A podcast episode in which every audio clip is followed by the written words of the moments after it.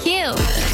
It's the birthday scam with Roy, Nat, and Freddie Mac on Q102. at the RNF show on socials. Who can we scam for you?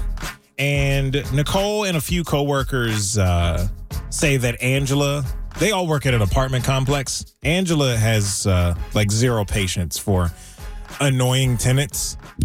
Every job, you've got annoying customers or clientele, right? Understandable. Well, we got a new scam on uh, Angela today. The Animal Apartment on Q102.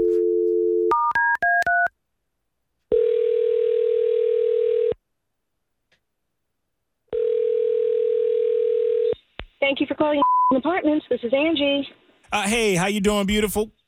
Uh, I'm good. How are you? I'm good. Could be better though. Look, I'm a tenant here, and I lost my sweet Diablo.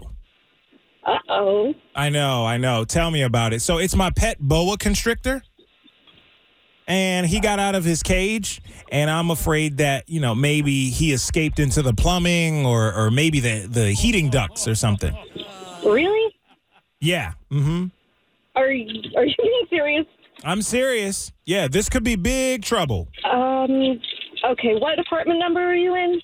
Well, I'd, I'd rather not say because of the monkey. Like, I know it's against policy. Monkeys are against policy.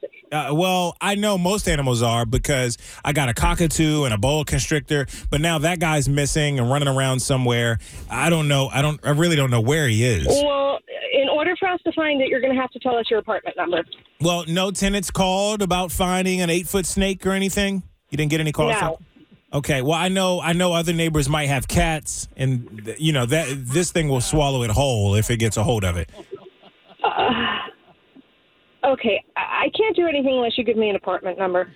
Right. So, do you do you think uh, you don't think they'll be able to like help me look for the snake? Maybe we could have everybody in their buildings flush their toilets at the same time, maybe something like Oh, that. Like- No, no.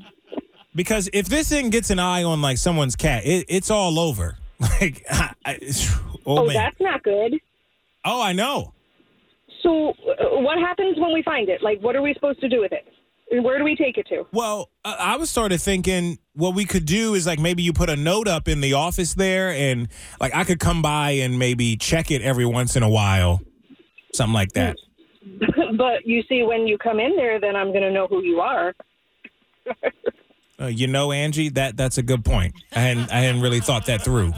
Yeah, Maybe uh, maybe you could just look the other way on this one. yeah, I don't think so. Well, see, the the boa constrictor needs care. I mean that that thing eats a lot. I don't think you guys have mice around the office to feed it and everything. Like I have a whole aquarium full of mice, just oh, for yeah, for. no, you see, now I'm not a fan of snakes, so I will probably let the thing go. Oh no no no! Don't do that. Well, then you need to tell me what num- uh, r- apartment number you're in. Well, once it gets its mouth around like someone's little Chihuahua dog, and boop, goodbye. Really? Well, y- you know, I got another question for you, if you don't mind. If you got a Sure, second, sure. I- is any Mhm. anyone from maintenance uh, right there next to you in the office or so? I just wanted to ask a question. Yeah, no, they're out on the property. Uh, Maybe you could tell me then uh, how how can I test the air conditioning to make sure it works Uh, turn on auto. on auto? Okay, well, because I just got to make sure the penguins are going to be okay. I got two king penguins living in the bathtub here with me. And- Okay, can I ask why you're living in an apartment? what do you mean? Well, like it's like you have a zoo, so why do you live in an apartment? Well, it's not really a zoo. I mean, I got a monkey and a crocodile. So, it- Oh, I see. Now there's a crocodile, huh? So how does the crocodile survive when the penguins are taking over the bathtub? oh no, no, no. Well, The crocodile is in the sink, ma'am. Oh, oh, so it's a small crocodile. Yeah, it's a baby. You can't have an adult-sized crocodile in an apartment. That would be Oh, nuts. sure. Yeah, no. Okay. Well, those things they'd be snapping at my girlfriend's ferrets if I if it was adult-sized. And you're telling me you don't have a zoo. Well, no, because a zoo. I mean, technically, by definition, a zoo is where you charge admission admission for people to come in to see the animals. Like these are for my own enjoyment. Oh, I see. I see. So, well, i- if you could just leave a note in the office there And yeah, I- Uh, I'll definitely do that. Mm-hmm. if you could put just put up there, if you find a snake, Uh huh.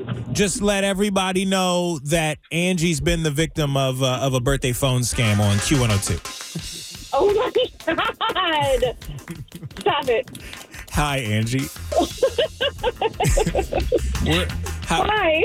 how are you? Um, I'm good, thanks. How are you?